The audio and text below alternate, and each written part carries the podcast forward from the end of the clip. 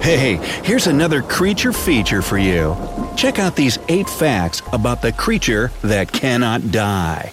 Ooh. As far as we know, Earth is the only planet in our solar system, our galaxy, and potentially our entire universe that sustains life.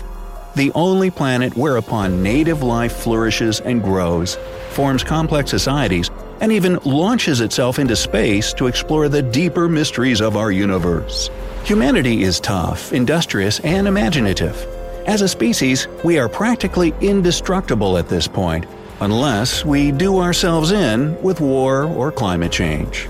But what if we told you that humans were not the toughest creatures out there? And that the existence of more powerful life forms suggests the presence of life beyond our world? Here at Brightside, we've identified an incredibly tough, incredibly fascinating creature that you just have to know about. Meet the tardigrade, one of the most resilient animals in the world and possibly the universe. Here are some facts you need to know about the tardigrade. Number 1. It's also called the water bear. Ah, that sounds so cute. Hmm. no, that's not the water bear we mean.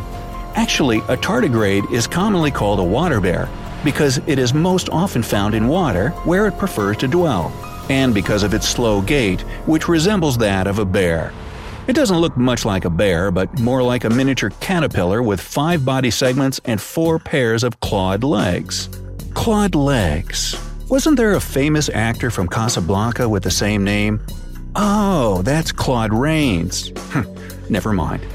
The name tardigrade comes from tardigrada, which means slow stepper after the tardigrade's casual, ponderous steps. Hey, when you're the tiniest animal around and you can survive pretty much anything, we guess you don't have to move fast, right? The tardigrade is also sometimes called a moss piglet, which is just too adorable for words. Well, beauty is in the eye of the beholder. Number 2. It's really small. While technically you can see a tardigrade with the naked eye, it's tiny, like really itsy bitsy insect tiny. Houseflies are usually 6 to 7 millimeters long, which is enormous compared to the tardigrade. The common flea grows up to 3 millimeters long, and the smallest known mosquitoes and ticks are about 2 millimeters in length, about the size of a pinhead. A tick larva is typically somewhat less than 1 millimeter long, making it about the same size as a poppy seed. The biggest full-grown tardigrade is about that size and maybe a little less, measuring about 0.5 millimeters or about 1 50th of an inch. Huh, that's really itty-bitty. If you want to check out some of these little critters, we recommend at least a low-power microscope. Number 3. It's really, really old the earliest fossils we have of the tardigrade species date back to the Cambrian period, some 530 million years ago. During this period of time, Earth started to see the advent of complex multicellular organisms, and it's from the Cambrian period that we see the first fossils of mineralized organisms. The first metazoan species, microscopic animals, emerged during this era, including the tardigrade. The Cambrian era was not one we'd easily recognize. The oceans teemed with life in a kind of microbial soup, while the dry, rocky land was all but barren of life. There was no vegetation, the seas were fairly warm, and polar ice was intermittent as Earth went through several periods of glaciation, where the ice covered it and then melted away. Number 4. It can live anywhere. Due to its unique resilience in all sorts of seemingly uninhabitable conditions, the tardigrade can survive almost anywhere.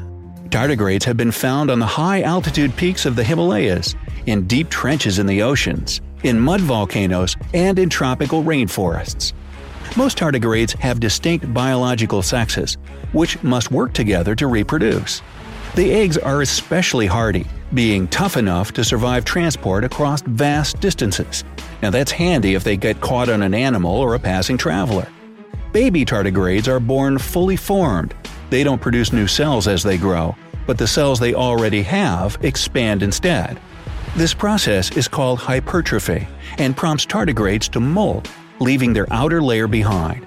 Eh, a bit like a snake shedding its skin. Excuse me while I slip into something more comfortable. Number 5. It's mostly harmless.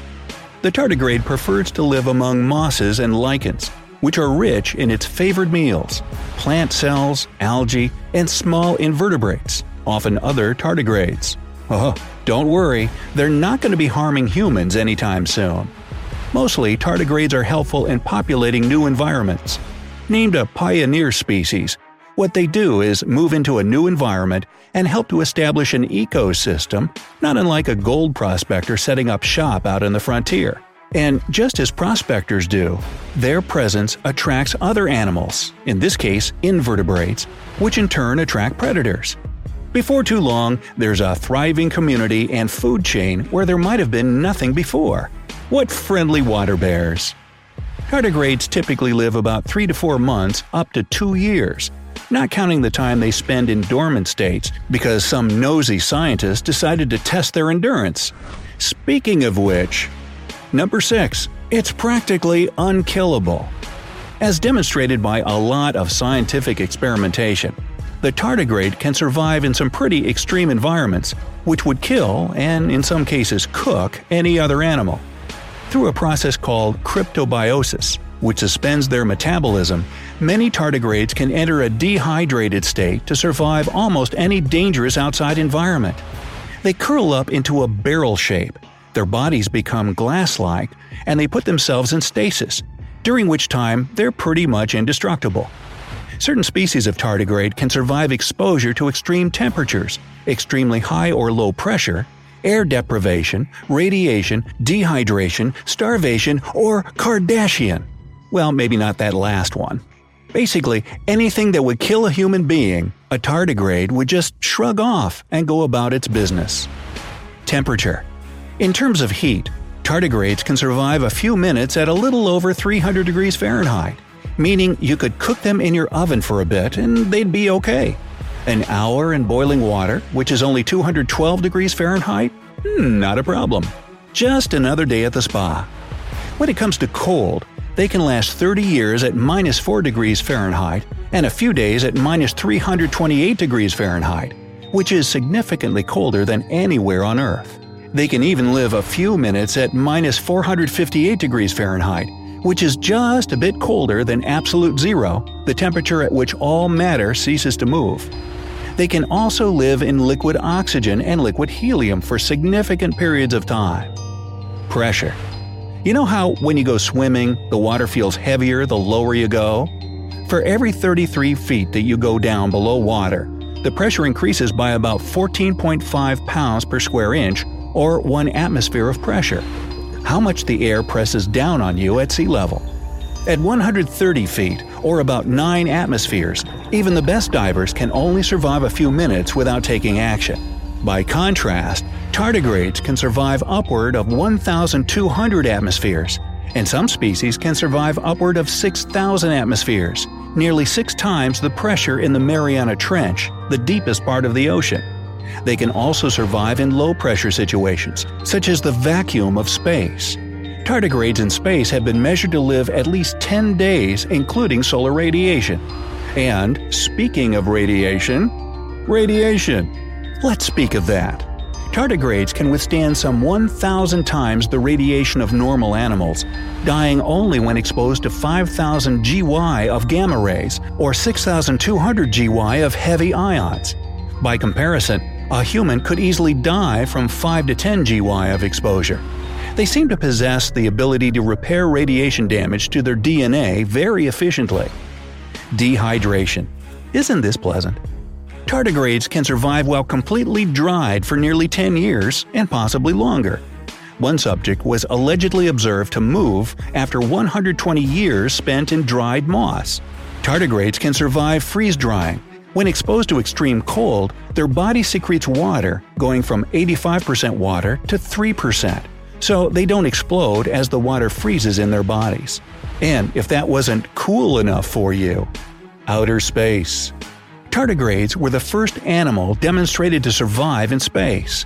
In 2007, a group of astronauts on the Photon M3 mission conducting astrobiological research exposed several groups of tardigrades to a hard vacuum only to revive them back on Earth through hydration. Not all of them made it, but even the fact that some did is like something out of science fiction. The experiment did find a potential weakness in the tardigrades high energy UV radiation, which significantly reduced survival rates. So, if a giant tardigrade is coming after you, hmm, maybe you can use that. Good luck. So, why do we study tardigrades? Well, very few animals can achieve cryptobiosis, which basically entails shutting down their bodies and internal functions with the intention of eventually reviving. This ability has clear implications for the study of cryogenic preservation. So, if you wake up in a few hundred years, still a little shaky from cryo sleep, you probably have a tardigrade to thank. Number 7. It survives extinction events. Over the course of its billions of years lifespan, Earth has seen at least five mass extinction events. The one you're probably most familiar with is the Cretaceous Tertiary extinction, which wiped out the dinosaurs and most other complex life forms at the time, leading to a massive ice age that all but destroyed all life on the planet. The tardigrade has survived all of them, from the Ordovician Silurian extinction 440 million years ago, which wiped out most marine organisms, all the way up to the extinction events that took out the dinosaurs. And they'll probably survive the next extinction event too. Hey, I'm rooming with them. What if an asteroid tore off our ozone layer, or the sun burst with enough radiation to fry all humans in under a minute? Well, yes, we'd all be toast, but it would only be mildly inconvenient to the tardigrade. It's important to note that tardigrades do not adapt to live in these conditions, but rather to survive them. If they were extremophilic, they might evolve to consume radiation. Instead, they curl up and wait until the radiation has passed, at which point they resume their normal life cycle. The longer the exposure, the more likely they are to die. But considering how much radiation they can survive, they'll probably be fine even in a nuclear war. You and me? Hmm, not so much. Even if you did find a way to kill a tardigrade, the odds are you'd end up dying first in whatever environment you exposed it to. Then the tardigrade would come out of its dormant state and be just fine. And also having the last laugh. Most scientists agree that the tardigrade will outlive all of us. We think they're right. Number 8. It might survive on another planet. We already know tardigrades can survive extremely harsh conditions, but can they survive on another planet? The answer is quite possibly yes. The conditions on Mars are within the tardigrade's capabilities to survive, assuming that a sufficient amount of water exists to support them. They are, after all, naturally aquatic creatures. The search for life on other planets has been one of humanity's defining challenges, but it could very well be that the life we're searching for is really tiny, really ancient, and really, really tough. So, did you know about tardigrades? Which of their fantastic powers do you find the hardest to believe? Tell us in the comments below. And don't forget to like, share, and hit that subscribe button to stay on the bright side of life.